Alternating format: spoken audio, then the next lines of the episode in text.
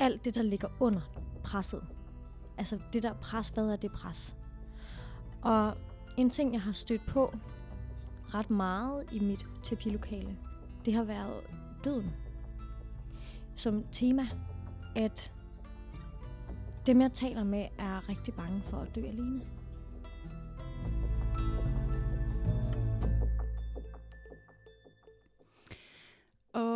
Smukke dig.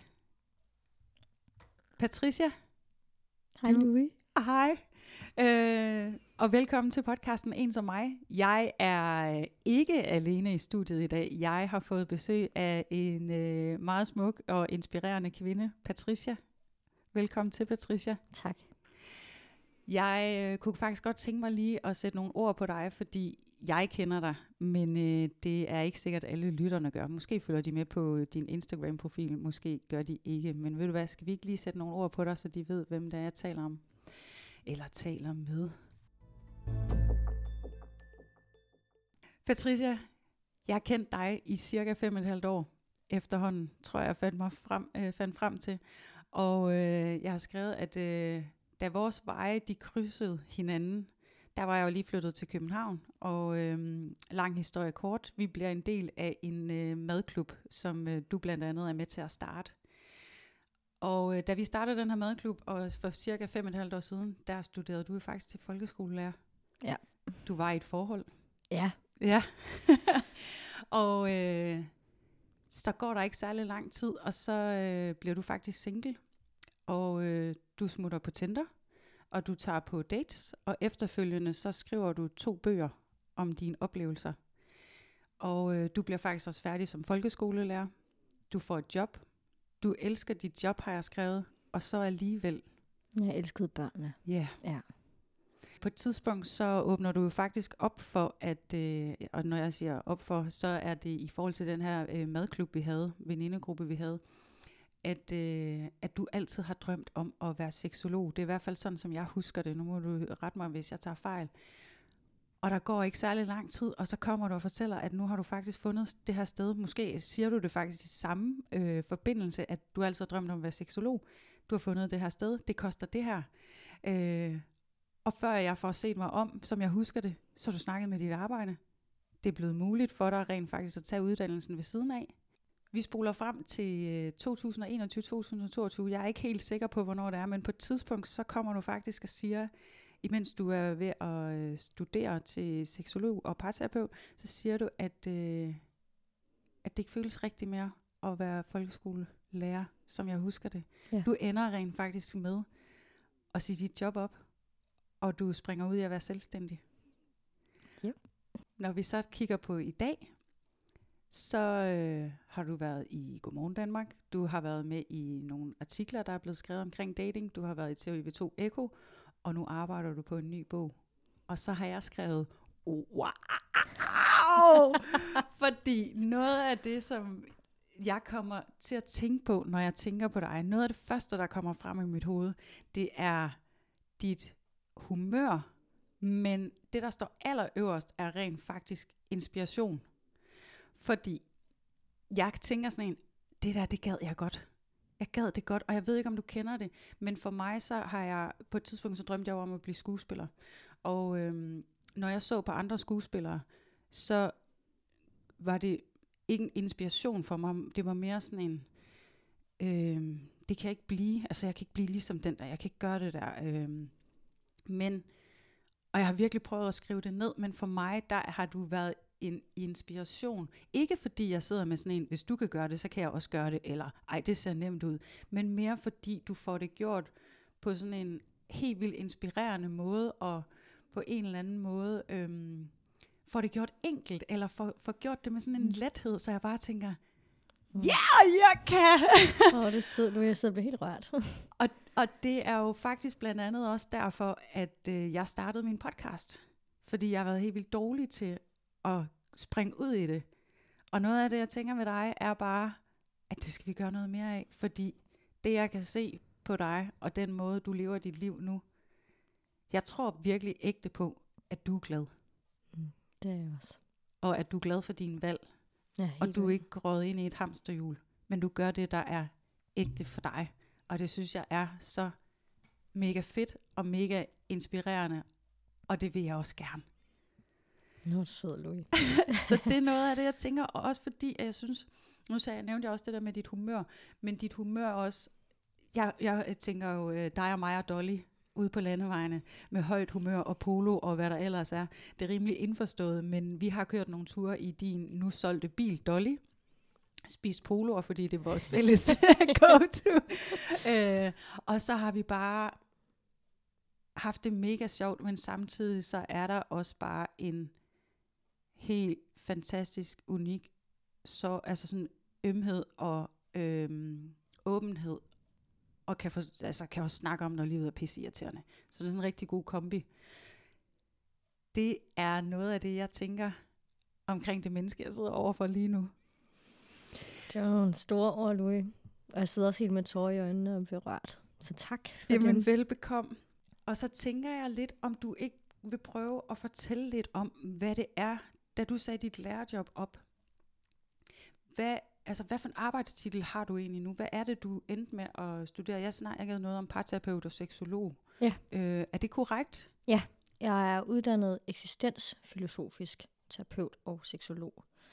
Og så har jeg speciale i par og lyst. Det er sådan den officielle titel. Mm. Øh, og det jeg sådan har specialiseret mig inden for, øh, og det jeg arbejder rigtig meget med i dag, det er meget single-liv og datingliv Ja.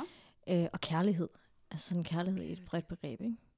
Ja. ja, ja. Øhm, og, og under det ligger der selvudvikling. Altså, så jeg, jeg, jeg har en ret bred palette i virkeligheden. Øhm, og arbejder mest med kvinder. Kvinder i slutningen af 20'erne og i 30'erne. Men altså har, jeg har klienter, både mænd og kvinder, fra den yngste har er 20, og den ældste er 58. Okay. Øh, men det er suverænt mest sådan single-livet, jeg arbejder med. Ikke? Den der, oh, nu siger jeg noget, der sådan er øh, mm, stigmatiserende på en eller anden måde. Mm. Jagten mod parforholdet. Ja. Jeg er jo selv en del af klubben. Altså, det er jo ikke, jeg er jo ikke hævet above it på nogen som helst måde. Øhm, så altså, jeg er der selv. Ja. Måske bare på en lidt anden måde, eller et, et andet sted i processen, fordi jeg jo selv lige er gået fra et parforhold, ikke? Ja. Øh, og kommet ud på single-markedet igen. Store kødmarked. Det store kødmarked. Og det er jo, øh, nu kommer du faktisk ind på noget af det, som jeg har i øh, præsentationen. Jeg stiller dig nogle spørgsmål, øh, hvor du så kan vælge, hvad der er. Altså for eksempel så havde jeg sådan en single eller, eller i parforhold, og nu har du jo selv åbnet op for, at du er single. Ja, I'm a single girl. Ja. igen. Og så har du skrevet lidt, ja, hvor lang tid har du været single? Øhm, jamen, det har jeg vel ret beset i tre og en halv måned eller sådan noget. Så det er faktisk stadigvæk nyt. Ja. Ja.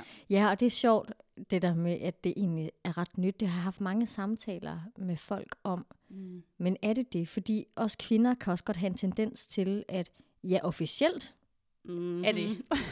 tre, tre og en halv måned. ja. Ja. Mentalt ja. har jeg været single længere. Ja. Øhm, og det, det er jo også en vild proces at gå fra en kæreste. Altså særligt nu havde jeg en kæreste, som er et virkelig, virkelig dejligt menneske. ja. Øh, en virkelig, virkelig god mand. Mm. Og på mange måder en virkelig, virkelig dejlig kæreste. Det var bare ikke det, jeg skulle. Altså vi, vi skulle to forskellige ting. Øh, og der var nogle ting, som jeg ikke fik opfyldt, som var... Øh, som for mig skal være en del af min basispakke. Ja. Og, øh, og der skal jeg jo lytte til mig selv. Altså kærlighed er jo på mange måder mange ting. Altså det er kærlighed til en partner, og det er smukt og Mm. fantastisk at føle den og være i den. Men kærligheden til en selv, Ja. shit, den er vild. Altså, og den er lige så vild. Og den synes jeg, man skal værne om på samme måde, som man værner om kærligheden til en partner. Altså, det var det meget lange svar til, jeg er single. du, du er single. Øh, børn eller ingen børn? Eller måske? jeg har ingen børn, og øhm, jeg har lige haft besøg af mine dejlige jyske forældre, Mm. hvor at øh, min far, han, så, vi sidder og taler omkring børn. Øh, og så siger han til mig, på sin gode, dejlige jyske fasong, imens han sidder og kigger ud mit vindue, jamen Patricia, kan du ikke bare stå ved det, du har jo besluttet dig. og så blev jeg sådan lidt, hvad mener du, far? Så siger han, ja, du vil jo ikke have dem, så hold dog fast i det. du sidder og kommer med alle de gode argumenter i dit liv for, at du ikke vil have de børn. Ja. Og jeg sad og var sådan helt blown away, og tænkte meget over det. var sådan, det er jo rigtigt. Men jeg har ikke lyst. Nej. Jeg har ikke lyst. Jeg, prøv, altså, nu er jeg jo forhenværende lærer, Ja. og de unger, Mm-hmm. jeg elsker dem. Mm. Og de kan ringe til mig dag og nat, og jeg står der. Altså for mig, der er det min store kærlighed til, til den næste generation. Det, det er jo mine gamle børn. Men om jeg har lyst til at få mine egne? Nej, det er nok ikke mit projekt. Nej. Altså, øh, det er ikke min livsbane. Jeg skal noget andet. Altså, hvis jeg skal noget for børn, så er det at være noget for dem Mm. i et begrænset omfang. Øh, men det har aldrig været en drøm for mig at få en familie. Altså lige siden jeg kan huske, fra da jeg var 13, 14, 15 år. Altså det har aldrig nogensinde været en eller anden inkarneret drøm for mig. Og jeg har jo undersøgt det, altså øhm, også within myself og i Mm. terapien og været sådan, hmm, men, men det der med børn, er det noget? Og jeg kan godt, jeg vil godt kunne unde mig selv at opleve kærligheden. Ja. For den synes jeg, den lyder til at være rigtig smuk. Det gør den. Altså, det lyder virkelig fantastisk. Øhm, jeg synes bare, alt det andet kærlighed, jeg har i mit liv, det er nok. Mm. Det er virkelig meget dejlig kærlighed. Altså, øh, jeg, jeg, jeg føler ikke, jeg har be- behov for at betale prisen, som det jo er at få børn, for at få den ubetingede kærlighed. Det er egentlig okay for mig. Det er der, der er nogle andre, der kan gøre det. Og så kan jeg være den, deres børn ringer til, når de siger, mor er dum. Ja. så er det mig. så har jeg et ekstra værelse, ikke? ja. Så, så hvad så i forhold til fremtiden? Hvis vi så siger øh, om fem år, du møder en, er du så åben for, at du kan ændre mening, eller har du det sådan en, det tror jeg ikke, du ændrer mening? Jeg er mega åben for at ændre mening. Ja. Men jeg synes også, øh, i hvert fald i mit liv, Mm. jeg skal have lyst til at have børn. Ja. Altså, jeg skal ikke få dem, bare fordi der er nogen, der siger det, eller fordi jeg kan mærke en gang imellem, sådan lidt forbipasserende, at Mm-mm. det kunne da måske egentlig være meget dejligt. Ej, det skal være en, en grundfølelse hos mig, Ja. at det har jeg vidderligt meget lyst til. Ja. Fordi det er et menneske, jeg sætter ind i den her verden. Og nu er jeg selv Ja. øh, adopteret. Ja. Og, øh, og det er på mange måder en, en smuk historie. Mm. Der har været en masse bump på vejen, men altså øh, på mange måder en, en smuk gerning, min biologiske mor har gjort. Ikke? Hun har Mm. givet mig væk i kærlighed. Øh, og det forstår jeg godt med mit rationale. Men den pris, jeg har betalt for det. Mm. Jeg, jeg, jeg har ikke lyst til at byde et lille menneske, at jeg har lyst 20% af tiden. Nej. Altså, jeg, jeg skal være villig til at tage den kamp. Men jeg har det sådan, at jeg er åben for andres børn. Det er blevet lidt med alderen, Ja. at okay, nej, jeg skal ikke have min egne, men hvis jeg møder en mand, der har nogle børn, mm. så vil jeg nok have det okay med det. Altså, så er jeg bare et eller andet sejt til dem. Ja. Ja. Ja, men det giver jo meget genklang hos mig, fordi jeg også har sådan en, jeg synes, det har været så svært at snakke om, fordi jeg har ikke sådan en, jeg skal ikke have dem. Altså sådan havde jeg det tidligere, jeg skal ikke have børn.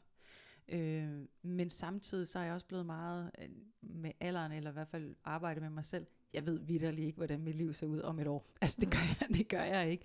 Og, øhm, og jeg har ikke, jeg har ikke fravælt dem. Altså jeg har valgt, jeg har fravalgt det at blive alenemor. Det har jeg fundet ud af, det skal jeg ikke være. Fordi det, det, ja, det er et- nærmest et helt afsnit for sig, hvad der ligger til grund af det. Men det har jeg mærket efter inde i mig selv. Det er ikke min drøm. Mm. Men møder jeg en, der har børn, så er jeg åben for det. Møder jeg en, der gerne vil have børn, så vil jeg ikke sidde på syvende date, og vi sidder og snakker om det, og sige, ved du hvad, vi to skal ikke ses mere, fordi jeg vil ikke have børn. Altså, det, det, jeg kan slet ikke tage stilling til det, for jeg ved ikke, hvad det er for et menneske endnu. Altså, det er så, hvad kan man sige, det er så øh, oppe i luften, eller så hypotetisk, at jeg kan faktisk ikke sætte mig ind i den situation. Så jeg er bare lidt nysgerrig på, hvordan du egentlig havde omkring det, at det er sådan en, om du bare var helt lukket, eller om du måske, sådan som jeg hører, du siger det, så har vi det måske lidt på samme måde, at ja. det er sådan en, lad os se, hvad livet det bringer. Ja, lige præcis. Lad os se, hvad det bringer. ja. Altså, Men øh, der, hvor vi er lige nu, der skal jeg ikke bede om det, ellers tak. Nej tak, nej tak. Godt. Øhm, ja, jeg har skrevet, jeg siger kernefamilie, villa, bil, hund og børn. Hvad tænker du, er det noget for dig? jeg tror, at øhm, mm, det er noget, der er sket inde i, altså inde i mig det sidste år, hvor jeg har kastet alting op, jo også i forbindelse med, at jeg jo så er gået fra mm. det her øh, grundlæggende faktisk gode forhold. Ikke? Mm. Øh, men at jeg også er sprunget ud som selvstændig, og jeg arbejder med kærlighed, og det er som om, at der er et eller andet, der er gået op for mig. Øh, jeg kan jo gøre præcis, hvad der passer mig. Mm. Altså, og hvis, hvis Villa og Vågehund og Volvo mm. er det rigtige for mig, så kan jeg jo bare gøre det til mit eget Villa, Vågehund og, mm. og Volvo. Ja. Altså, det behøver jo ikke at være øh, kernefamilien. Altså, det, det kan jo også være, nu siger jeg bare et eller andet vildt, ja. en partner, der har et barn, som bor i Holte, og så øh, rejser vi ud i verden. Eller at det kan være, at han ikke har nogen børn. Eller, øh, ja, at man bare lever sådan et fedt liv. Det kan også være, at det er et åbent parforhold. Det kan også være, at vi går i svingerklub. Jeg ved det ikke. Nej. Men, men det, jeg, jeg har det sådan, jeg er, jeg er bare åben og går lidt med flowet. Mm. Og mærker efter, om det føles rigtigt for mig. Og når det ikke føles ja. rigtigt for mig mere, ja. så, så er det jo en samtale værdig, kan man sige. Ja. Ja. Ønsker for fremtiden? Jeg skal bygge et imperium. Intet mindre, Louis. Du tell more, for jeg lige at sige. Fortæl, fortæl, fortæl. Hvad? Ja. Jamen, jeg, jeg, og jeg er jo også i gang med det. Ja. Øhm, jeg kan mærke, at jeg har fundet min rette hylde, og jeg har let og let og let efter den hylde. Mm. Altså hele, alle mine 20'ere, og også alle mine 10'ere, skulle jeg til at sige. Ja. Siden jeg blev færdiguddannet, eller fik min hue faktisk. Øh, da jeg var 18, der lavede jeg mit eget firma for første gang, og det var som om, jeg egentlig havde regnet den ud dengang, at det var det, jeg skulle. Øhm, og så skulle jeg lige en masse omveje. Ja. Og, og jeg fortryder ikke, at jeg blev lærer, fordi det var med til at hele noget inde i mig, med mm. min egen virkelig altså, forfærdelig folkeskoletid. Ikke? Mm. Øh, om alle de sår, som der var i det. Så det her med at kunne få lov til at være noget for, nogle, for 26 børn, mm. som havde brug for det, fordi det havde de. Det har været med til at hele mig, og det tror jeg ikke, de ved, de mm. unge, at, øh, at det kan håber jeg en eller anden dag, jeg kan fortælle dem, når de bliver voksne. At lige så meget som, som de synes, at jeg har hjulpet dem, lige så meget har de hjulpet mig. Altså, det er jo på mange måder helt fantastisk. Så, så jeg fortryder ikke den D-route, jeg lige fik lavet. Men nu føles det, som om jeg har fundet min rette hylde. Altså det her med at være noget for voksne mennesker i deres rejse. Mm. Og kunne hjælpe dem, spejle dem, spare med dem, få dem til at vokse, mm. så de spreder deres vinger ud og hviler i at være i den her verden. Det er det vildeste job ever. Jeg er så privilegeret. Altså, og det er hver gang, jeg har en klient. Bagefter sidder jeg altid og tænker, det her det er så vigtigt. altså, det her det er det sygeste job. Og jeg er så fuld af øh, ydmyghed over at få lov til at være hende, som de sidder og kigger i øjnene og deler alt deres, alle deres hemmeligheder, alt deres sårbarhed, alt deres smerte, alt deres glæde, ja. deres gode, lykkelige historier, deres fortid og deres barndom. Jeg, jeg kan få lov til at være hende, de deler det med, og jeg kan få lov til at spejle dem, og altså at sætte flere ord på, hvem de er som mennesker i den her verden, så de kan hvile i at være dem. Det er jo for sindssygt. Jamen det, jeg sidder lidt og får sådan en, jeg kan huske dengang, jeg har jo også arbejdet i folkeskole, godt nok som pædagog, men jeg kan huske første gang, jeg skal ind på lærerværelset, der er sådan en, shit, jeg må gå ind det der voksensted. Ja. Altså det der, det der voksensted, nu kommer jeg lige pludselig derind, hvor jeg kan huske fra folkeskolen, alle de voksne, og det vigtige sted, hvis man skulle ind på lærerværelset, så var det, altså, ja. øhm, og så sidder jeg bare lidt og tænker sådan på, øh, fordi øh, ja, jeg har jo også været åben om, at jeg stadigvæk, øh, jeg har gået i terapi i mange år, og jeg har fundet øh, hende, altså jeg sørger for hendes pension, det er jeg helt sikker på. øhm, og har fundet hende, og hun skal blive hos mig øh, altid, og jeg vil sige, så i perioder skal jeg selvfølgelig øh, on and off snakke med hende, tror jeg. Men øh, det jeg bare kom til at tænke på, det der, nu er du jo lige pludselig på den anden side. Ja. Altså nu er du jo lige pludselig den. Jeg kan slet ikke forestille mig, hvordan det må være, for eksempel at være min terapeut, og sidde og høre mig fortælle om mit liv, og sådan, at jeg åbner op, men, men hun er jo nok det menneske, jeg PT, hvor jeg lige vil sige, stoler allermest på. Hun får mm. virkelig, virkelig øh, sandheder at vide. Og det er du jo også for nogen. Ja. Det er fandme vildt. Det er vildt. Det er, altså, jeg har lyst til bare at sige tak. Ja. Altså tak for at få lov til at være hende. Det er jeg simpelthen så taknemmelig og ydmyg omkring. Det er jo Øhm, sindssygt, ja. Ja, jeg synes, det er sindssygt. Men det er rigtigt, at nu har jeg jo selv gået rigtig meget i terapi, og gik jo, jeg tror, det er startet hos øh, min gamle terapeut. Der gik jeg en gang i ugen, Mm. og det gjorde jeg i hvert fald i to år. En gang i ugen. Ja. Øh, jeg havde også en masse, jeg skruede op i. Mm. Altså, så jeg har gået meget intensivt i terapi. Mm. Øhm, og jeg gik ved hende i fire år. Alt i alt, ikke? Ja. Så blev der længere tid mellem og sådan noget. Ja. Men, men, øh, og nu har jeg sluppet det lidt, og så... Nu har jeg, kan man også sige, at jeg har et kæmpe netværk efterhånden af terapeuter. Øh, Ja. ja. øh, og går også til supervision og sådan noget. Så jeg, så jeg har ikke sluppet terapien. Nej. Øhm, det er bare på en anden måde nu, ikke? Jeg tror også, altså jeg har sådan en idé om, at terapi altid vil være en del af mit liv, fordi jeg ser det lidt som, ligesom jeg går til tandlæge, og ligesom jeg øh, løbetræner, og øh, ligesom, øh, nu har jeg ikke en bil, men folk får deres bil til syn. Jeg tror, jeg tror aldrig, det skader at sidde. Nej. og forvente, hvad det er, der sker indeni. Øhm, så jeg tror, jeg tror altid, at, øh, at jeg vil snakke med, med Sine, som min terapeut hedder, øh, og og det kan godt være, at der på et tidspunkt kommer til at gå et halvt år imellem, og så bare lige catch up, og så lige få set efter, er der noget fortids noget, der lige nager, eller Skal der lige olie på bilen? ja, skal der lige lidt olie? Og, Ja. og for mig er det jo faktisk også en øh, selvkærlig handling. Altså det er, fordi jeg ønsker at passe på mm. inde i mig, ligesom jeg Ja. gerne vil passe på, på krop, og, og ja, jeg vil bare gerne passe på krop og sind, og Ja. blive klogere på mig selv.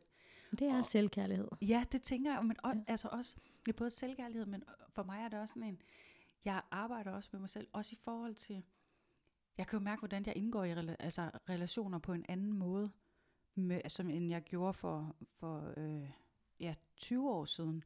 At når der er et eller andet, der for eksempel provokerer mig ved et andet menneske, så kan jeg godt nogle gange stå og tænke, ikke mens jeg snakker med dem, men efterfølgende stå og tænke, hmm, Ja. hvad er det, personen piller ved med mig, frem for jeg går og siger, fuck en idiot. Altså, Ja. jeg kan godt være sådan, uh, der er et eller andet inde i mig. Og det synes jeg er mega interessant. ja, det er virkelig interessant. Ja, ja, jeg er også totalt nørdet, men ikke. Altså, det er jo, ja. Ja. Det kan være, at min dates, de har fanget den. Nå, Patricia, det var en præsentation af dig. Ja, Ja. Skal vi ikke øh, hoppe ud i øh, dagens øh, podcast emner? jo. Nå, Patricia, jeg øh, har jo haft det her dating-tema i, øh, i den her måned, og øh, jeg nævnte for dig, at jeg helt vildt godt kunne tænke mig at prøve at snakke med dig omkring det. Og så, øh, så spørger jeg dig efter, øh, om ikke lige du kan nævne nogle punkter, som du sådan møder i dit arbejde med dine klienter, om der er noget, som, som sådan går igen. Og, øh, og du nævner nogle forskellige ting, øh, for eksempel det der med at finde ud af børn, eller skal man ikke have børn, og er det normen, eller er det, altså er det noget, jeg har lyst til, eller noget, jeg ikke har lyst til. Og nogen har en stærk drøm om at stifte familie, øh, og det gør ondt at være single. Og frygten for at gå i stå og ende alene. Altså, jeg, jeg tror ikke, jeg kender nogen, som synes, at dating og kærlighed er let.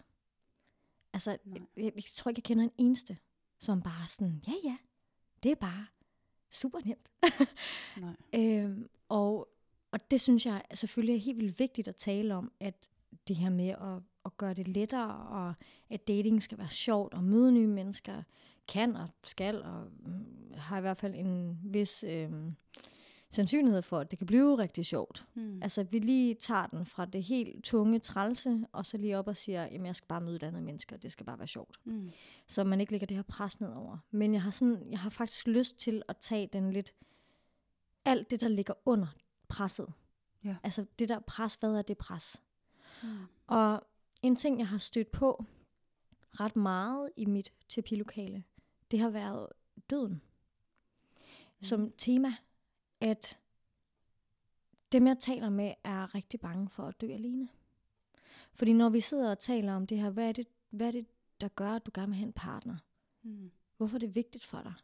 Hvad er det, der gør, at du gerne vil have den her familie? Hvorfor er det vigtigt for dig? Hvad er det, der kan give dig i dit liv?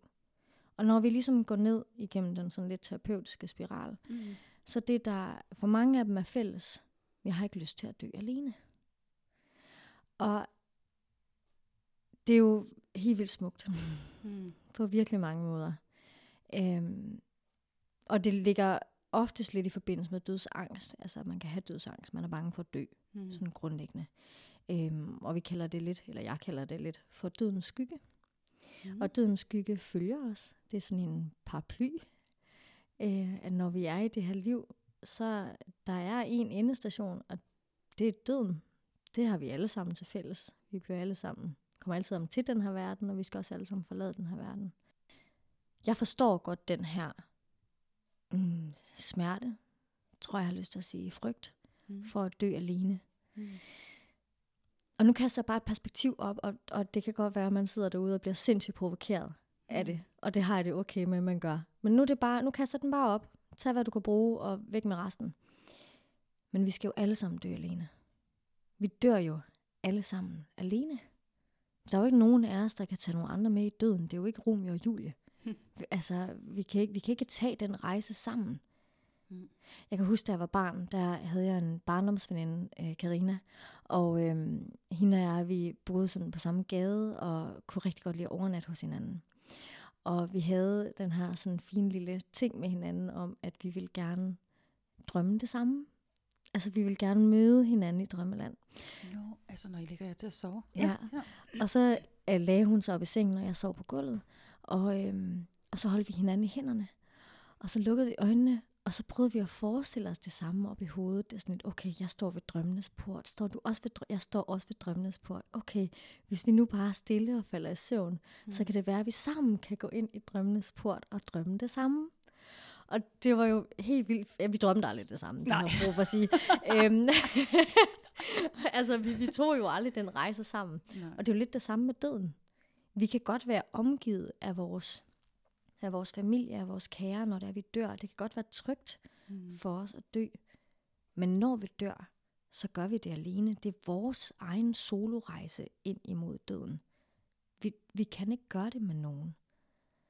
Så, Mm. så hele det her perspektiv med, jeg finder den her øh, eneste ene, nu laver jeg den store romantiske klinge her, ikke? Mm. jeg finder den her eneste ene, og så går vi igennem livet sammen, Mm. og så bliver vi gamle, og jeg sidder på en veranda og har børnebørn og en golden retriever, der løber rundt ude i haven, og så sidder vi der og holder hinanden i hånden og tænker, åh Knud, sikkert et fantastisk liv, det det var. Og så en eller anden dag, så en aften, hvor vi har spist en dejlig aftensmad, så går vi op i sengen, tager hinanden i hænderne, og så mødes vi ved dødens port, og så går vi ind igennem døden sammen. Ej, det, det lyder dejligt. sker kun i The Notebook. Ja. Spoiler. ja. ja. og når jeg sådan siger det højt, det lyder da herre dejligt. Mm-hmm. Ej, det lyder da mega dejligt. Mm-hmm. Det er jo bare ikke virkeligheden. Øh, det er højst sandsynligt sket for nogen, at de Ja. ligesom øh, er gået i seng, og så er de ikke vågnet. Men det, som jeg hører, du siger, det er, at når kroppen ligesom tager herfra, så er du ikke to sjæle, Nej. Nej. eller hvordan det nu foregår. Jeg aner det jo ikke, men det er jo ikke, altså, det er jo ikke fordi, man så, lad os sige, vi ryger i himlen, så er det jo ikke fordi, sjælene ligesom holder om hinanden, og så ryger de op, og så er man Nej. aldrig alene. Nej, lige præcis. Nej. Det ville ellers være fedt, hvis det var sådan. Så ville jeg da også kigge gerne have det. Men, men, sådan, men sådan, er- sådan er det jo ikke. Altså, øhm, og, og, ja, og grund til, at jeg synes, at det er provokerende, når jeg sidder og siger det, det er fordi, jeg forstår jo godt det her smukke ved, men så har jeg en at gå igennem livet sammen med. Mm. Så er der en, der sidder ved mit dødsleje. Ja. Det forstår jeg mega godt. Ja. Og nu kommer mit næste, min næste lidt provokerende ting. Ja. Men skal det være en, du finder i 20'erne? Skal det være en, du finder i 30'erne? Skal det være en, du finder i 40'erne? Skal det være den samme igennem hele dit liv? Kan det ikke være en, du finder, når du er 78 på plejehjemmet? Hvad er det, der gør, at det skal, hvad er det, der gør, at vi har så travlt? Og så kommer hele børneperspektivet ind, det ved jeg godt. Mm. Men hvad er det, der gør, at vi synes, at vi skal finde the one lige nu? Tror du, at det har noget at gøre med, jeg kom nemlig til at tænke på det øh, en dag, jeg cyklede på arbejde, der cykler jeg forbi en masse reklamer. Alle de reklamer, jeg ser, måske var det dem, jeg lød mærke til, der er sikkert også nogle andre reklamer, men når der bliver skabt et voksen familiebillede, mm. så er det mor og far og et barn. Ja. Og nu er de jo Ja. så også begyndt, nu mener jeg, de dem, der er i reklamebranchen, eller i reklamerne, nu er det jo også begyndt, at øh, der ligesom godt kan fordi vi har hele det her omfavne og mangfoldighed, hvilket jeg synes er helt perfekt. Så der kan godt være for eksempel øh, to kvinder og et barn, som øh, viser, at det er en familie. Det kan også være to mænd og et barn, der ligesom begynder at vise familien. Men måske er det sket. Jeg har ikke bemærket det. Men jeg ser ikke en alene. Altså, mm-hmm. Så jeg tænker lidt om det, er, fordi vi har fået det her i opvæksten, øh, og, og faktisk også bliver eksponeret for det dagligt, at det er voksen familie, det gode. Altså, de ligner jo mm. fandme øh, her og fru Perfect Prøv at se, de ser da totalt glade ud. Ja, det gør de. altså, Men jeg vil også sige, hvad med to mænd og en hund? Er det ikke også en familie? To kvinder og en hund? Eller bare en, mand og en kvinde, en kvinde og, og hendes undulat. Ja, ja, ja, ja, og hendes undulat Arne. Ja, den har jeg ja. stillet spørgsmålstegn ved i gang. Ja. Eller bare to, altså et par, som ja. så tager ud og rejser en masse i verden og nyder gode Michelin-middag og ja. Har det for fedt og har hver deres virksomhed. Eller, altså, jeg, jeg synes, jeg, jeg tror også, det nu er jeg 31, mm. og du er 38, ikke 39? Ja, 39. Ja. 28 på en god dag. Ja. Altså. Jamen, jeg er 21 på en god dag. Ja. Øhm.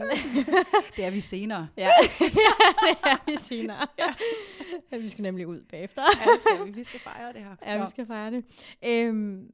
Men jo, jeg tænker bare lidt det der, om det er fordi, vi simpelthen bare bliver eksponeret for, at det er det rigtige, og derfor så får vi opfattelsen.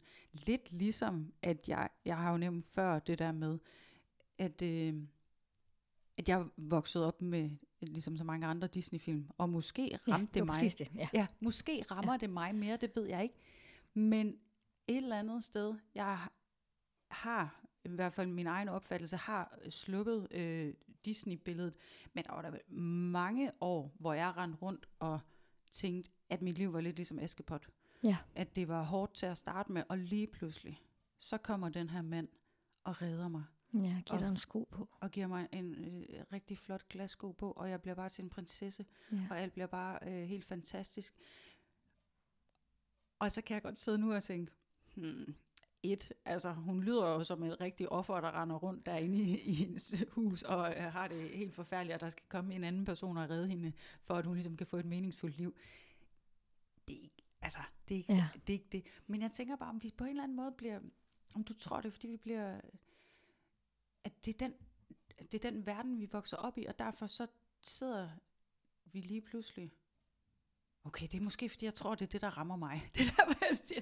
Øhm, at det bliver sådan en, det går bare fra Hollywood mm. og Disney-film til lige at komme ned i virkeligheden og tænke. Ja. Ja. Altså, nu kommer jeg den famøse, som jeg ved har været meget oppe. Nu, nu er jeg jo Instagrammer, eller det altså, og når jeg siger, at jeg er Instagrammer, så mener jeg, at det er mit medie, så, så det er ja. der, jeg, øh, når jeg sådan taler om, at det har været meget oppe, så det er fordi, det har været meget oppe på Instagram, ja. øh, i de kredse, som jeg ligesom øh, interagerer med. Mm. Sara Skobs Lyserøde Luftkasteller. Fordi Hollywood-filmene, mm. mm. altså Askepot og alt det her andet, ja. det er jo lyserøde luftkasteller. Ja. Og en lyserød luftkastel er, til dem, der ikke øh, ved det, mm. det er, når vi laver en kastel. Øh, jeg tror faktisk, det er bedre, at jeg kommer med et konkret eksempel. Mm. Så sidst jeg var single, det vil sige før min sidste eks, mm. der øh, møder jeg den her fyr på Tinder, øh, og der er bare ping pong, ping pong, ping pong. Det er skide sjovt, vi har det grineren. Mm. Og øh, tænker, ej, det er mega fedt, og det er ikke så tit, man har den kemi på skrift, så skal vi ikke øh, tale telefon sammen. Og, øh, og det vil han gerne, og øh, det er med, at vi sidder og taler sammen i 4-5 timer. Og jeg glæder mig rigtig meget til, at jeg skal møde ham. Mm. Ej, hvor jeg glæder mig. Mm-hmm.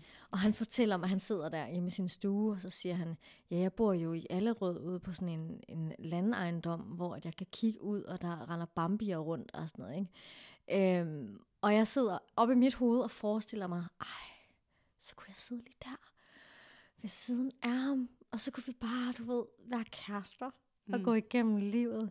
Og han virker virkelig sød, og han er også ret pæn. Og jeg er jo helt væk fra virkeligheden jo. Jeg, det, jeg eksisterer jo ikke. Jeg har, du, har du mødt ham på det her tidspunkt? Nej. Nej. jeg har overhovedet ikke mødt ham. Nej. Nej, Nej. altså, jeg sidder der og drømmer mig væk, og synes, han lyder da bare for vildt et dejligt menneske. Fordi hvis vi har den her kemi nu, så holder det jo for evigt. ja. Øhm, det, der så sker dagen efter, det er, at øh, der går lang tid mellem svarene. Mm-hmm. Ja, og jeg er sådan, hallo, hvor er du? Du skal jo leve op til min kastel. Du, du blev nødt, nu blev du jo nødt til at passe ind i den virkelighed, jeg har fået. Nu skal vi møde hinanden, fordi det her, det skal Gud hjælpe mig, om det her det skal ske. Det kan jeg med med låter for, det skal. og, øh, og han er bare sådan, da han endelig svarer, jeg tror ikke, jeg er klar. og mine kasteller sagde bare, clear, clear, clear, clear, clear, clear, clear. Nå, okay, jo. Og jeg var jo faktisk altså, oprigtig ked af det. Fordi jeg kunne jo ikke få opfyldt den her forestilling, jeg har lavet. Det, der var bare var med det, det var, det var jo min egen forestilling. Ja. Det var da ikke noget med ham at gøre. Det, var da, det foregik jo kun op i min eget hoved. Jeg havde jo en egen lille indre Hollywood-film kørende op i hovedet. Altså ligesom de der julefilm. Ja, Ja, ja, altså ja. fuldstændig som det. Og øhm, rigtig mange kvinder, nu har jeg også som, skri- øh, hvad hedder det, lagt ud på min story, og folk har Mhm. svaret, og øh, det var også det, jeg gik op til eksamen i, det var at være, altså blive besat af kærligheden. At vi, vi vil så gerne have noget, at vi er villige til at selvudslætte os selv. Mm-hmm. Altså vi er simpelthen villige til at, at gøre os selv meget, meget mindre for at få det her potentielle kastel, eller den her sådan store kærlighed. Ja. Øhm, hvilket kan være en ret ja, farlig adfærd, faktisk. Ja. Øhm, og, og det var det, jeg gik til eksamen i. Jeg synes, det er virkelig, virkelig spændende. Og der spurgte jeg ud på min Instagram, hvor mange der havde tendens til de her kasteller. Mm. Og som jeg husker det, øh, i hvert fald da jeg gik til eksamen, så var det omkring 354 mennesker, ud af dem, der ser min story, Ja. øh, som sagde, at det havde de faktisk tendens til. Øhm, det er hovedsageligt kvinder. Mm. Nu har jeg også hovedsageligt kvindelige følgere, Mm. men, men mændene var altså også med. De, også, de kan også sagtens lave de her kasteller, hvor de drømmer sig hen. Mm. Og det, der sker, når vi laver de her kasteller, og vi ikke er opmærksom på, at det er det, vi gør, særligt når vi dater, fordi det starter jo ret tidligt, at det kan starte, inden vi har mødt det her menneske.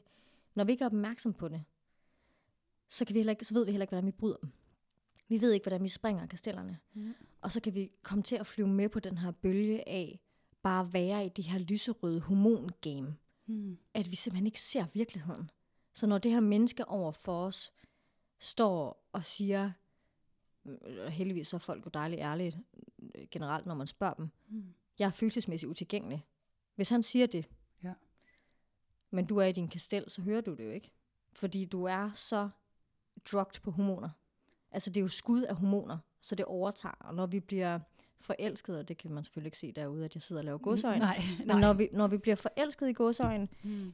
øh, så, øhm, så er det hormoner i hjernen, altså, øh, og serotoninniveauet falder, testosteronniveauet for kvinder stiger, øh, vi får skud af dopamin, og oxytocin stiger også. Det vil sige, at vores hjerne er påvirket fuldstændig, som hvis det var, vi tog heroin. Så når vi kører Okay. på en luftkastel og bliver forelsket i gåseøjen, Ja. forestil dig en drug addict. Det er at få et skud af heroin. Så hvis vi ikke stopper det, hvis vi ikke detoxer, hvis vi ikke tager den kolde tyrker, Ja. så vores hjerne bliver afhængig af det. Så den vil hele tiden gerne have det. Så det er derfor, man godt kan for eksempel gå tilbage til en eks og sådan nogle ting. Altså det er en af årsagerne til, at vi, vi går tilbage til noget, som potentielt er dårligt for os, ja. men som giver os det her skud af heroin over hjernen. Det er ligesom at være afhængig af stoffer. Hold da kæft. Ja. altså, øh, fordi, uh, ja, og jeg kan jo godt se, jeg har jo også øh, sagt til dig, at jeg synes, det er mega spændende med luftkasteller, og øh, har også lagt en story op på min Instagram, hvor jeg siger, at jeg synes, det er interessant, og jeg vil gerne snakke med dig om det, fordi der kommer, altså det rører sig noget i mig, for jeg ved, at jeg har gjort det. Jeg kan love dig for min følelse indeni. Da jeg har været teenager, jeg er 100% sikker på, at jeg nærmest oprigtigt var forelsket i Nick Carter fra Backstreet Boys. Bill Kaulitz fra Tokyo Hotel. Jeg skulle lige sige, jeg ved ikke, hvem det er. Men, men, men, og jeg var jo helt sikker på, at jeg vidste, hvordan han var. Efterfølgende har han jo så skrevet en bog i- om sit liv, og jeg finder jo ud af, at han på ingen måde var, som jeg har forestillet mig. Men, men det var sådan min go-to, altså det var mit smut hen til min, den her drømmeverden, fordi, som du siger, og så, så jeg kan jo godt høre det, at det gav mig den der gode følelse. Mm. Mm. Og prøv, det er da dejligt. Det er da, altså det, det er da Altså- mega dejligt, og jeg skal da heller ikke være øh, for fin til lige at sige, at jeg kan da også godt lige have haft et øh, lille luftkastel for et par uger siden øh, om øh, Wout van Aert. Nu ved jeg ikke, om du ser Tour de France, men han er cykelrytter, og lige tænkte, det kan da godt være, at manden han har fået barn nummer to, og han er gift, og øh, jeg overhovedet ikke kommer til at møde ham. Men nej, hvor ser han flot ud. Ja. ja. ja. Men jeg vil så heldigvis sige, og som jeg også hørte sige der, vi skal lige være opmærksom på det. Ja. Fordi, må jeg godt gå og have luftkasteller, P? Må jeg godt, øh, er det farligt for mig, eller kan jeg godt lige have sådan en, eller kan, kan vi godt gå rundt og have sådan en luftkastel? Ja, enjoy it. Altså, det synes jeg virkelig. Mm. Der er bare det der med, når lu- har luftkastellet dig, eller har du luftkastellet? Mm. Fordi hvis luftkastellet har dig, så er du slave af det. Ja. Altså, så er det ikke Mm. dig, der sidder på førersædet, så er det dine forestillinger, altså din hjerne, der sidder på førersædet. Okay. Og, og jeg synes bare, det er så vigtigt, at det, det er jo ikke mellemmenneskeligt. Altså, det foregår jo ikke mellem dig og ham, eller dig og Nej, hende, nej, eller nej. dig og den. Altså, det, det foregår jo bare op i dit eget hoved. Mm. Øhm, men det er jo fedt. Altså, det er jo fedt at få de der skud. Og Mm. mm. jeg har dem da også selv. Altså, øhm, og har da også efter mit sidste breakup, der mødte jeg da også en fyr, hvor jeg kunne mærke, at mine hormoner ville rigtig gerne sætte sig. altså, de ville gerne, de var ude, og som sådan nogle fangearme, sådan blæksprutte, Ja, og var bare ikke kan sådan- se, så danser dine arme nu. Der Ja. er jazz hands. og jazz hands. Og, øh, og de ville bare gerne sætte sig fast på ham. Ja. Og der måtte jeg lige sige, da jeg ligesom sender ham ud af døren, og være sådan, hov, hov, hov, hov, der sker noget her lige nu, som jeg lige skal være opmærksom på. Det er dejligt, lækkert, jeg synes, han er skøn og sød og dejlig. Jeg skal ikke være kærester med ham. Altså, det skal jeg ikke. Mm. Fordi det har vi ligesom afdækket, at et, det skal vi ikke. To, han er ikke den kæreste, som jeg ønsker mig i det her liv. Øhm, så så øh, det, det er slet ikke en mulighed. Nej. Men mine hormoner sætter sig. Okay, det ved jeg nu. Det er jeg opmærksom på. Jeg har altså lige slået min frontallap til. Ja. Fordi det, der også sker, når det er, vi ryger i kasteller og bliver forelsket i Mhm. godsøjne, det er, at vores frontallap faktisk lukker ned. Og det er jo ret interessant at vide, når vi sidder og taler med et forelsket menneske, så taler vi med en hjerne, som er på stoffer. Så det kan, altså, og jeg tænker også, når man sidder med sine veninder, når man så prøver at spejle sine veninder og sige, men, men søde Karoline, han er jo, han er jo, eller hun er jo, øh, gør jo de her ting. Ja. Og Karoline bare sidder og tænker, ja ja, men han er bare så dejlig. Jamen det er fordi, hun er forelsket. Hun kan ikke tænke rationelt. Hun skal lige detoxe, så kan hun, så tag den bagefter. Er det også derfor, lidt som jeg tænker jeg selv har været, når jeg har været forelsket, og nok også er, og oplever andre, at de har meget svært ved at være i nogle gange i andre samtaler. Altså alt er fokuseret, og ja. Hvis der kommer en sms, så er de der med det samme. Og ej, bare se, hvad øh, han eller hun har skrevet. Altså Ja. det er som om, der er sådan en osteklokke. Ja. Er det den der Ja. følelse af, Ja. Og så kommer den der besked ind, som også siger en lyd. Så Ja. den sender jo også lidt skud op i hjernen af endorfiner. Og, eller så er det dopamin, det er jeg faktisk usikker på. Men, øhm, og så kigger man, og så er det bare sådan, ah, ah, så får hjernen lige det der skud. Ej, han hun har skrevet. Ej, at se, hvor sød personen er. altså, det er det der. Og jeg tror, jeg tror, at vi alle sammen kender det på en eller anden måde. ja. Og, og det, der også sker med det her, øhm, det er, at da vi er teenager, hvor at vi i forvejen er hormonfyldte, Mm. unge mennesker, der hverken er voksne eller børn. Mm-hmm. som Bølle Bob øh, synger, ja. hvis ja. man kan huske ham, Ja. øhm, det er, at vores første forelskelse garanteret har været vildt følelsesmæssigt. Altså, jeg kan huske min første forelskelse. ja, jeg kan også huske min. Altså, øh, og det var vanvittigt. Ja. Det var jo, jeg kunne ikke spise, og jeg kunne ikke sove, og altså, det var jo ikke rart. Jeg synes overhovedet ikke, at det var rart. Men det var forbundet med så meget lyst til at ville være sammen. Altså, og, altså sådan sætte sig Ja. på det her menneske, og bare være sådan, nu er det dig og mig. Og nu går Ja. vi igennem livet, agtigt. Øhm, og det er vores allerførste referenceramme, potentielt, i hvert fald for de fleste af os, til forelskelse og kærlighed.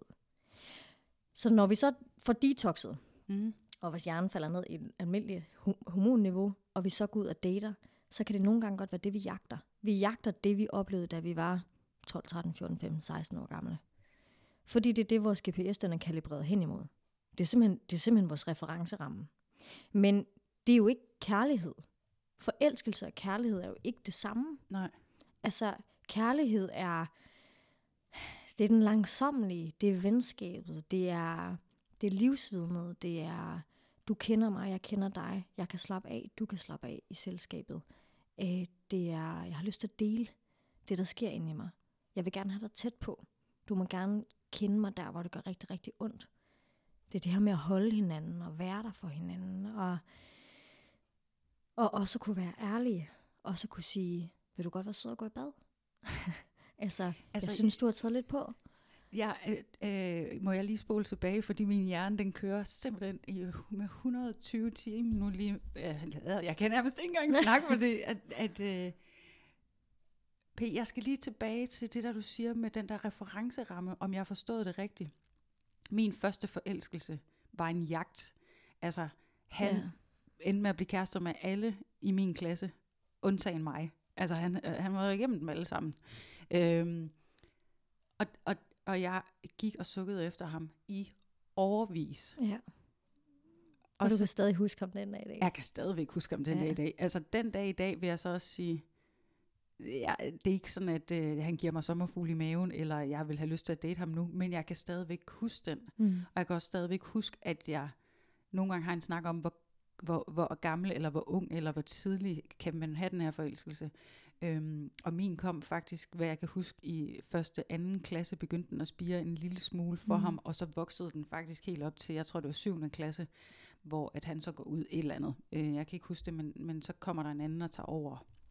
Men vil det sige, at hvis jeg har forstået det rigtigt, vil det sige, at det er min første erfaring med forelskelse, så på en eller anden måde, så er det fulgt med mig mm. op Ja, det er i hvert fald din første referenceramme, ja. så det vil ikke være, altså nu kan jeg ikke sådan så sige, hvordan det er for dig, nej, men nej. det vil ikke være, det vil ikke være underligt, hvis du fortalte mig, at du godt kunne tænke dig bare lige en snært af den følelse igen.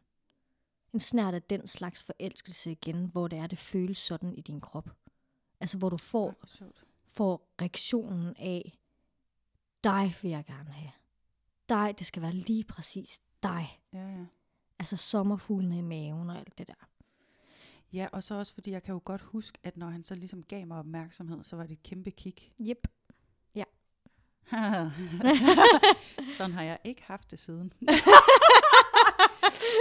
og nu kan man ikke se mig, men øh, der er muligvis en... En lille røver. Ja, det var en lille, det var en lille, det var en lille bitte røver. ja. Okay, det vidste jeg simpelthen ikke. Mm. Nej, og, og og det er jo ret interessant, at nogle gange kan vi godt tage det sidste, vi har. Og det kan også være i vores voksenliv. Altså, det behøver heller ikke være tilbage til det allerførste. Nej. Men hvis vi sidst har haft en forelskelse, hvor at vi tænkte, wow. Og vi så for eksempel bliver single, og vi sidder på en date, mm. så kan vi godt sidde og vente. Altså, jeg har næsten lyst til sådan, at du ved, sætte mit hoved i min hånd, og sidde og kigge på det her menneske, og så bare sidde og vente på, okay, hvornår opstår følelsen?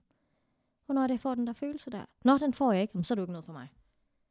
Altså det er jo hovedproblemet i dating, har jeg lyst til at sige.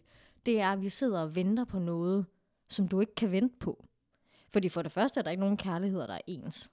Altså, nej. Jeg vil, og hvis der er nogen af jer, der sidder og tænker, nej, nej, alle mine ekskærester har været fuldstændig det samme, så skriv endelig. Ja. Men, men højst sandsynligt, så har, så har de kun noget forskelligt. Det kan godt være, at de har haft nogle fælles træk og sådan noget, mm. men de kan nok noget forskelligt. Mm. Det kan være, du kan få dækket et behov et sted, et andet behov et andet sted, eller den tredje har forløst et eller andet hos dig fra din barndom. Og sådan. Altså, mm. alle mennesker kan noget forskelligt. Alle relationer kan noget forskelligt. Så at sidde over for et menneske på en date, og vente på, at der opstår gnister, det er ikke fair. Det er ikke fair for personen, du sidder overfor. Det er ikke fair for dig selv. Det er ikke fair for dit eget datingliv. Nej. Fordi du giver det ikke en chance. Altså kan du virkelig date mange, før det opstår. Og lur mig, at når det så opstår, mm. fordi det er der jo, det kan det sagtens gøre, altså det gør det også for mig en gang imellem, når det så opstår, lur mig, om der så ikke, hvis du lige trækker dig selv lidt væk, og lige kigger rationelt på det, hører du rent faktisk, hvad personen overfor dig sidder og siger. Lytter du?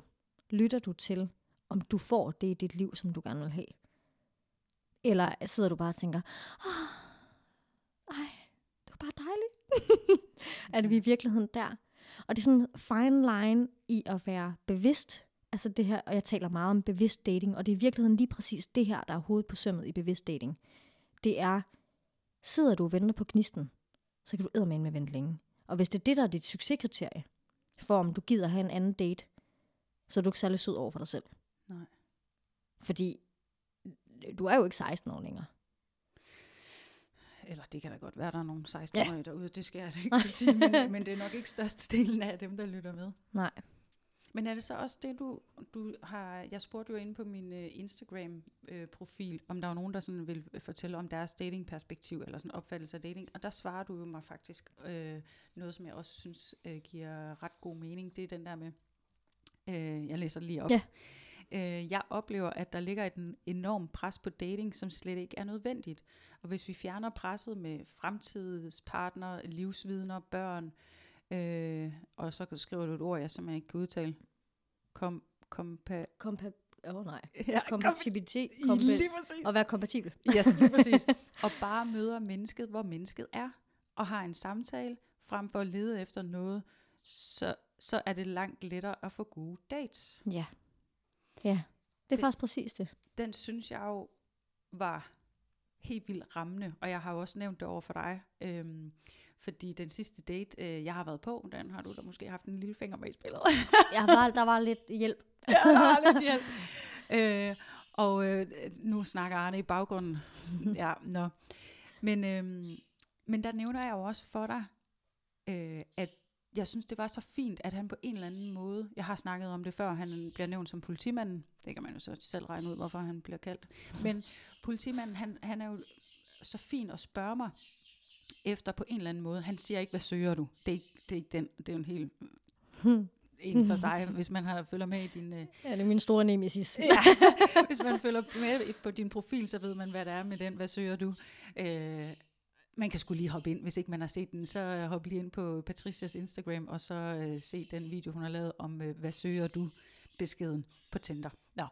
Men tilbage til politimanden. Han får skrevet på sådan en eller anden helt fin måde, så vi får ligesom afstemt med hinanden, og vi er bare begge to det sted, hvor vi bare skal ud og gå en tur med et andet menneske.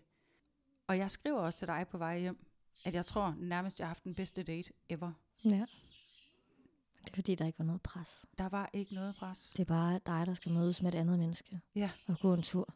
Jeg tror faktisk heller ikke engang, vi kaldte det date, fordi det har jeg også sådan lidt ja, jeg ja. kan nærmest ikke øh, have det ord, nu har jeg nævnt det så mange gange, at jeg må jo vende mig til det, men, men, men det blev ikke omtalt som det, så det blev faktisk bare omtalt som, at vi skulle ud og gå en tur. Ja.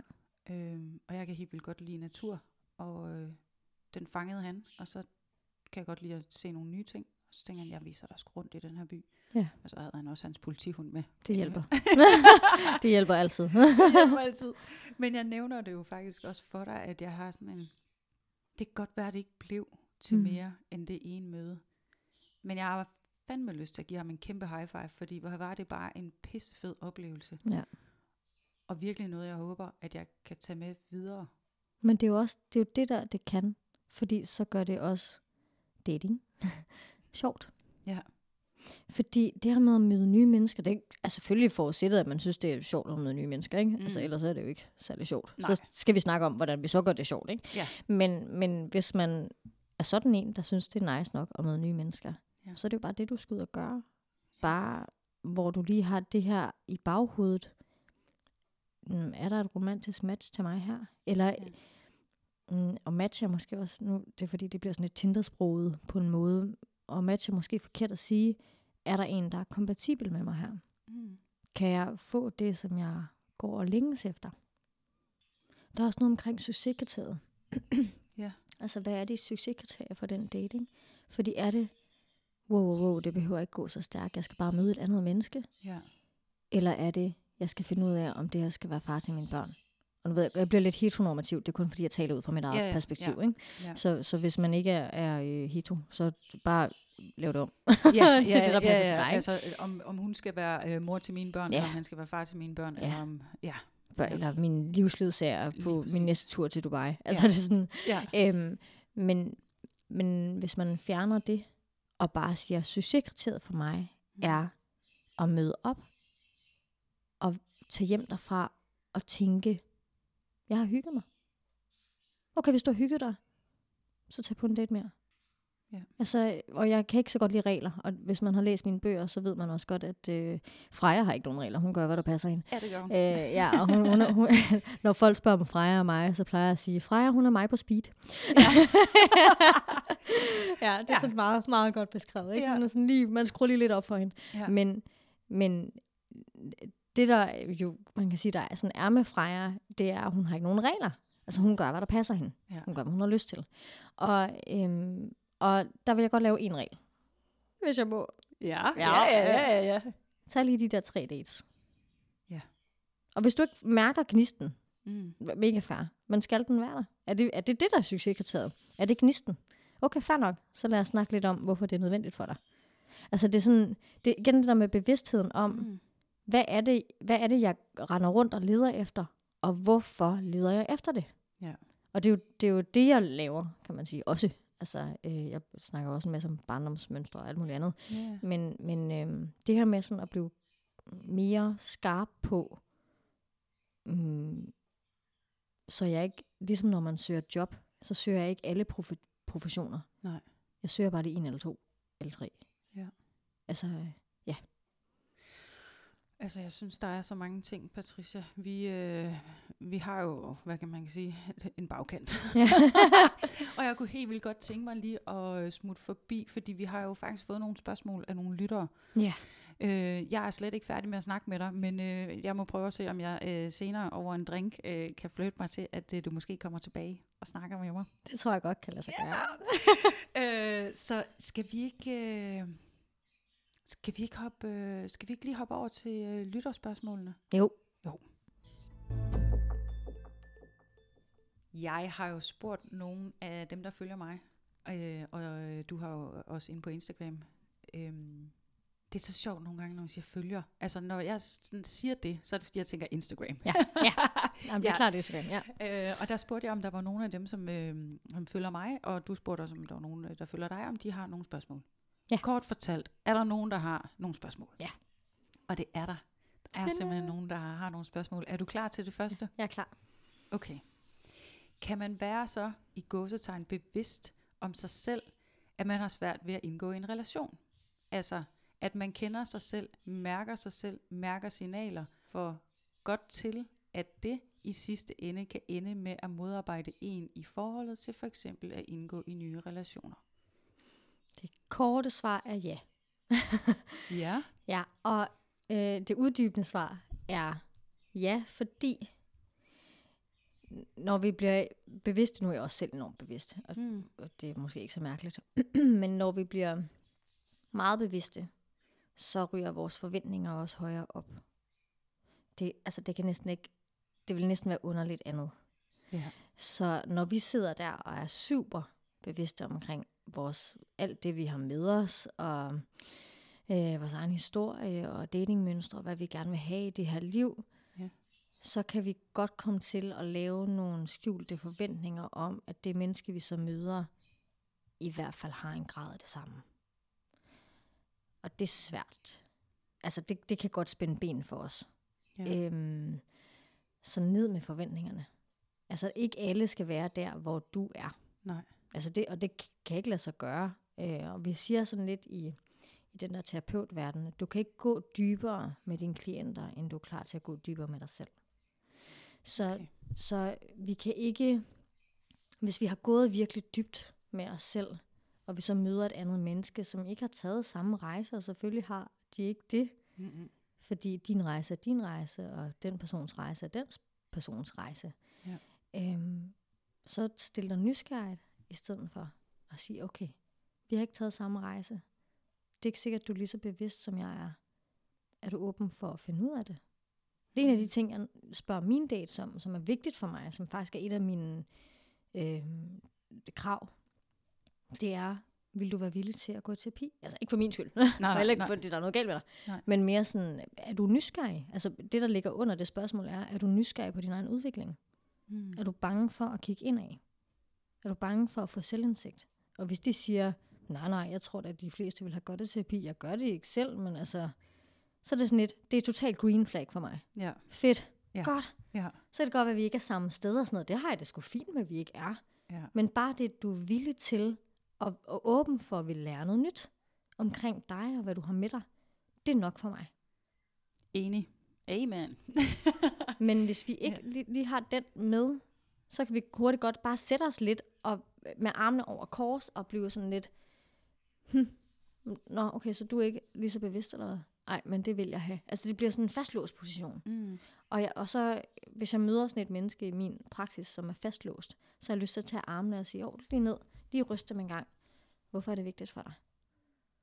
Ja. Hvad er det, der, hvad er det, der gør, at du bliver fastlåst i den fortælling? Jamen, det er fordi, at nu har jeg jo taget alle de her skridt, så han skal også, okay, super, men han skal ikke tage samme rejse som dig. Så hvad gør du så? Altså det der med sådan lige ned med Ja. skuldrene, lige løsne op i kroppen, og, øhm, og så lige være bevidst om, apropos, og nu bliver jeg så hyperbevidst, at øh, det faktisk begynder at spænde ben på mig, så jeg kan, jeg kan ikke se alle de smukke, fine ting, der også er i fejlene. Altså, vores, jeg har også en masse fejl for pokker der. der er jeg overhovedet ikke perfekt, fordi jeg har taget den rejse, som jeg har taget. Altså, Men, jeg, ja. men vil vi også være? Undskyld. Nej. Jeg, ja. det har jeg da ikke lyst til. Jeg gider ikke være perfekt. Nej. Altså, overhovedet ikke. Men Nej. jeg kunne godt tænke mig på et eller andet tidspunkt at finde en, der synes, at min uperfektheder var nice. ja. Altså, øh, eller ikke måske nice, men sødt, eller gjorde mig til mig, eller ja, ligesom at, okay, så kan jeg sidde over for en og sige, okay, hvad har du, hvad har du med dig, eller øh, hvad er dine, mm. dine pet peeves, hvad er dine fejl, hvad, hvad ligger der hos dig, Ja. og så se på dem med kærlighed og ømhed, og være sådan, okay, kan, har jeg rum til mig indeni, at jeg kan rumme det? Mm. Det har jeg. Fint. Ej, hvor fint. Jeg får det til at lyde mega nemt, det ved jeg godt, det er. Ja, ja. Men, øh, og jeg sidder her lidt og får sådan det der, hvad du siger, at finde en, der godt kan lide de fejl, som man selv synes, altså nu er du måske sådan, øh, hvad kan man sige, indeni eller personligt, eller sådan noget, men jeg har jo en, en svaghed for, jeg har jo fundet ud af, at det, jeg falder for udseendsmæssigt hos folk, ofte er det, de gerne selv vil ændre. Hvor Det synes jeg er mega inter- Altså, jeg havde en ekskæreste på et tidspunkt, som sådan ligesom havde en hjørnetand eller sådan noget, som sådan lappede over eller lavede sådan et eller andet, og han var så træt af det, og det gjorde, at han ikke ville smile. Og jeg kan bare huske, at jeg havde sådan en, det skal du bare ikke have lavet, at du skal bare ikke have fjernet, fordi det gjorde ham bare så røvfræk Ej, hvor fint. i min verden. Ja. Altså, og det kan, jeg, det kan jeg faktisk sådan se, det er noget af det samme, som sådan går igen.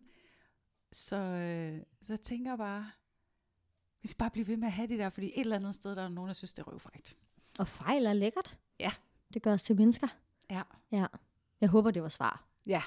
Eller så må, så må øh, personen skrive igen. Gerne. Nå, vi øh, skal hoppe videre til det næste. Hvis ikke der er kriller i maven efter tre måneders dating, kommer det så overhovedet? Og så får jeg lyst til at spørge, hvorfor vil du gerne have kriller i maven? Ja. Ja. Hvad er det, der gør, at det er vigtigt for dig at få kriller i maven? Er det, fordi GPS'en har været kalibreret hen imod din sidste forelskelse, og det var sådan, det føltes sidst? Mm. Eller er det, fordi der er nogen, der siger, at sådan skal det føles? At det skal man have? Og så, jeg får bare sådan lyst til at isolere det helt ned til, men er du glad? Gør personen dig glad? Ja. Kan du godt lide at være der? Kan du se, der er noget af det i dit liv, som du gerne vil have? Kan den her person være det, som du har brug for i dit liv? Hos et livsvidne eller hos en partner? Har du så brug for krilleret? Kan det også være noget af det, som jeg øh, lægger mærke til, det er, har jeg lyst til at svare personen? Har lyst, sådan- til, ja, Ja, det er mit go-to. har lyst til at dele noget med det her menneske? Ja. Har lyst til at se personen? Ja. Øhm, og, og det er jo lidt afhængigt af, om man synes, at det, det er vigtigt for en. Ikke? Øhm, har jeg lyst til at have sex med personen? Mm. Fordi Ja. hvis det seksuelle liv er godt, hvad skal du så bruge krilleret til? Ja. Så har du jo øh, grundpræmisserne for det, det gode forhold i virkeligheden. Mm. Så hvorfor er det, hvor, hvad er det, der gør, at vi synes, det der kriller, det er så vigtigt? Men jeg, jeg kan, på en eller anden måde kan jeg godt følge lytteren i det, for jeg kan huske mit sidste forhold, der gik jeg også i starten og, øh, og tænkte på, om jeg skulle afslutte det. Fordi jeg holder faktisk stadigvæk på den dag i dag, at jeg blev ikke forelsket i ham i starten. Altså det, det, jeg kunne godt lide hans selskab, jeg øh, grinede sammen med ham, men sommerfugle i mave, i maven og forelsket, og den der sådan, hvad jeg fornemmer, sådan den der tunnelsyn, og det der du sådan Mm. lidt beskrev til at starte med, den, øh, den kom aldrig. Og jeg var mega meget i tvivl, da han så spurgte, om vi skulle være kærester, for han var forelsket i mig. Mm. Vi ender med at, og, øh, og, hvad hedder det, ja, sjovt nok, indgå i et forhold, fordi han var min sidste kæreste. Og øh, det er, også selvom det var mig, der øh, træffede den beslutning, det er til dato stadigvæk det sværeste breakup, jeg nogensinde har haft, fordi kærligheden var mm. så enormt stor, og jeg gik ikke fra ham, fordi at jeg ikke elskede ham. Vi passede bare, vi passede ikke sammen. Vores, vores fremtid øh, skulle ikke være sammen, og det var mega hårdt. Så jeg kommer bare til at tænke på, at jeg Mm. vil aldrig nogensinde have haft det forhold til ham, eller have den oplevelse, hvis jeg et eller andet sted havde gået efter krilleret. Mm, nej, lige præcis. Nej, lige præcis. Og det, du lige har siddet og beskrevet der, i min optik, der er det der er kærlighed. Ja. Ja. Jeg sender ham en øh, kærlig tanke, og øh, tak for tiden sammen med ham. Nå, fint. Nå, vi har, øh, jeg tror måske, kan vi nå det? Vi Ja. prøver. Jeg er super meget i mit eget hoved, når jeg som single, når jeg som singlemor møder nye mennesker. Kan jeg gøre noget for at komme mere ned i kroppen og følelserne, eller er jeg ikke klar til dating? Uh, big question. Yes. Øh, ja, du kan godt gøre noget for at komme mere ned i kroppen. Øh, jeg er super meget mit, er det det, hun skriver? Jeg er super meget i mit eget hoved. Jeg er super meget i mit eget hoved, når jeg som singlemor møder nye mennesker. Okay. Kan jeg gøre noget for at komme mere ned i kroppen og følelserne, eller er jeg ikke klar til dating? Mm, det sidste kan jeg ikke svare på. Altså, Nej. om hun er klar til dating. Det kan hun selv mærke. Det var virkelig provokerende sagt. Men, altså, men, men jeg mener sådan, det svar ligger inde i hende. Hun kan mærke, om hun er klar til reelt at date og finde en, hvis det er det, hun gerne vil, Ja. eller om hun ikke er det. Men om hun kan være mere til stede og være mere i sine følelser, ja. Og jeg synes, det er et komplekst spørgsmål, det her, fordi jeg kan mærke, det vil kræve, at jeg havde en samtale med hende. Ja. For at finde ud af, hvad er, det, hvad er det, der gør, at du er oppe i hovedet, og hvad er det, der sker oppe i hovedet. Ja, jeg tænker også det der med, hun nævner nemlig, at det der med at være singlemor, så jeg tænker, der må være et eller andet i forhold til, ja. til det. ja, det og, at have et barn. og være op i ens eget hoved, om det, altså nu kan vi jo kun gætte, om det er sådan en, man er så meget op i hovedet, fordi du har et barn, så, så øh, der er mange kriterier, der ligesom skal Mhm. opfyldes. Ja. Ja. Nu, nu ved jeg ikke, om det er det, hun mener med det, nu, nu prøver jeg bare lige at analysere lidt på det, øh, og møde nye mennesker.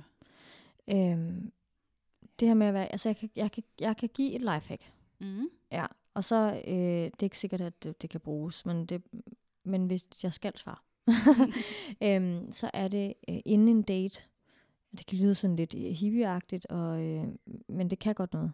Så inden en date, så stil dig op, og så lige ryst hele kroppen igennem. Fordi når vi lige ryster hele kroppen igennem, så Mhm. får vi ro på vores nervesystem. Ja.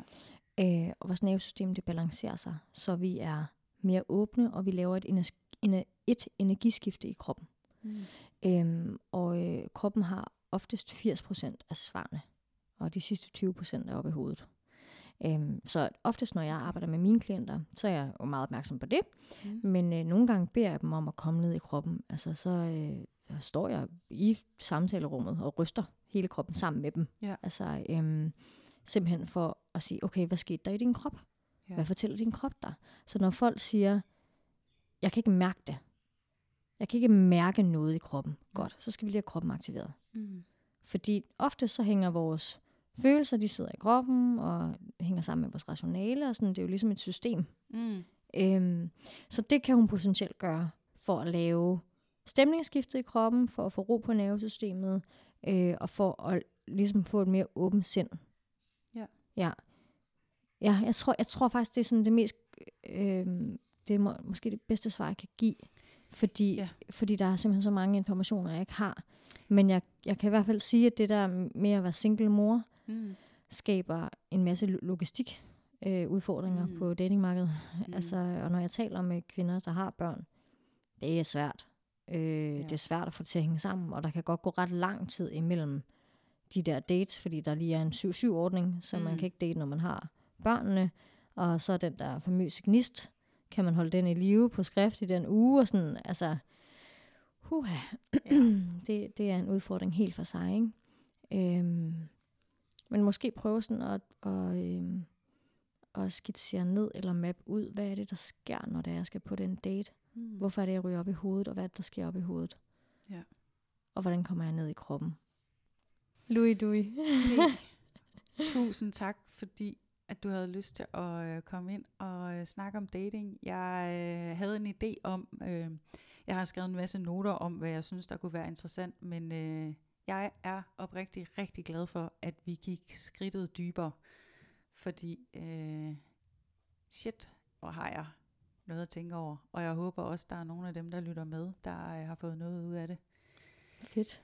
Og lad os Det er se, jeg glad for. Lad os se, om ikke øh, vi skal gøre det igen. Men allerførst, så skal jeg ud og luftes. Ja. Og da du i starten af den her måned, Louis, Ja. Lagde noget op, og du øh, gjorde det også i forbindelse med, nu lytter jeg jo til din podcast. Nej. jeg er en af dine lyttere. Uh-oh. øhm, hvor du taler med en af dine andre veninder omkring det her med at skulle ud og udfordre dig selv, og skal ud ligesom at gøre noget. Mm. Der sad jeg jo derhjemme. Ja. Og jeg tror, jeg var i gang med at ordne mit hår, og tænkte, nu går vi ind i juli måned, Ja. og det er det slutningen af juli. Og Ja. øh, jeg skal have dig med ud en tur i byen. ja. Og jeg kan jo rigtig godt lide at snakke med fremmede mennesker. Du skal ud og loftes. Jeg skal simpelthen ud og luftes. Ja. Det er det, jeg skal. Og øh, jeg havde jo også lavet en udfordring til mig selv, og havde faktisk også opfordret andre til at, øh, hvad hedder det, øh, gøre mere og tænke mindre. Det er i dag. Det er ikke gået så godt, vil jeg sige. Nej, men det er i øh, dag. Men, øh, men nu skal jeg simpelthen ud øh, og luftes. Ja, du skal ud og gøre mere og tænke lidt mindre. Det kan jeg love dig for. Ja. Måske skal jeg ikke være taskeholder i dag. Og Nej. for dem, der har lyttet øh, til tidligere afsnit, øh, de ved godt, at øh, hvad jeg mener med det. Ja. Ingen taskeholder. Jeg skal ud og ryste min øh, øh, krop, der ikke har nogen rytmisk sans. ja, din skønne popo. P for fan. Tusind tak. Selv tak. Nå, det var min første snak med Patricia. Jeg håber, hun har lyst til at øh, komme tilbage. Det har hun jo lidt luftet over for os, at øh, det kunne hun godt være frisk på, fordi jeg tænker ikke, jeg er færdig med at snakke med Patricia. Vi kunne godt have snakket meget længere. Men øh, ja, det her det er faktisk også podcastens længste afsnit indtil videre. Det tager over en time, eller det var over en time, så derfor så har jeg faktisk også valgt at udsætte status PT til næste gang. Og apropos næste gang, så øh, kan jeg da bare lige informere om, at øh, det er nu hermed besluttet i bestyrelsen, som består af mig og mig, at øh, vi, nej, podcasten udkommer fremover hver tirsdag. Det vil sige, at jeg lægger altså et nyt afsnit op, som øh, kommer op i, til midnat, når øh, mandag det bliver til tirsdag, så det ligger klar, når folk står op tirsdag morgen. Ja. Og næste tirsdag, der tænker jeg lige, at øh, jeg vil runde af øh, for dating i den her omgang. Det tror jeg bare, det var det fra, fra mig i dag. Øh, jeg håber, vi lyttes ved. Og øh, som altid, jeg håber, at øh, I har det rigtig godt. Jeg vil også sige tak til dem af jer, som har sendt en øh, besked til mig omkring, hvad I får ud af podcasten, og hvad det får jer til at tænke over. Tusind tak. Det er, det er rart at vide, at der sidder nogen i den anden ende, så øh, ja, tak. Det var det. Ha' det rigtig godt. Hej.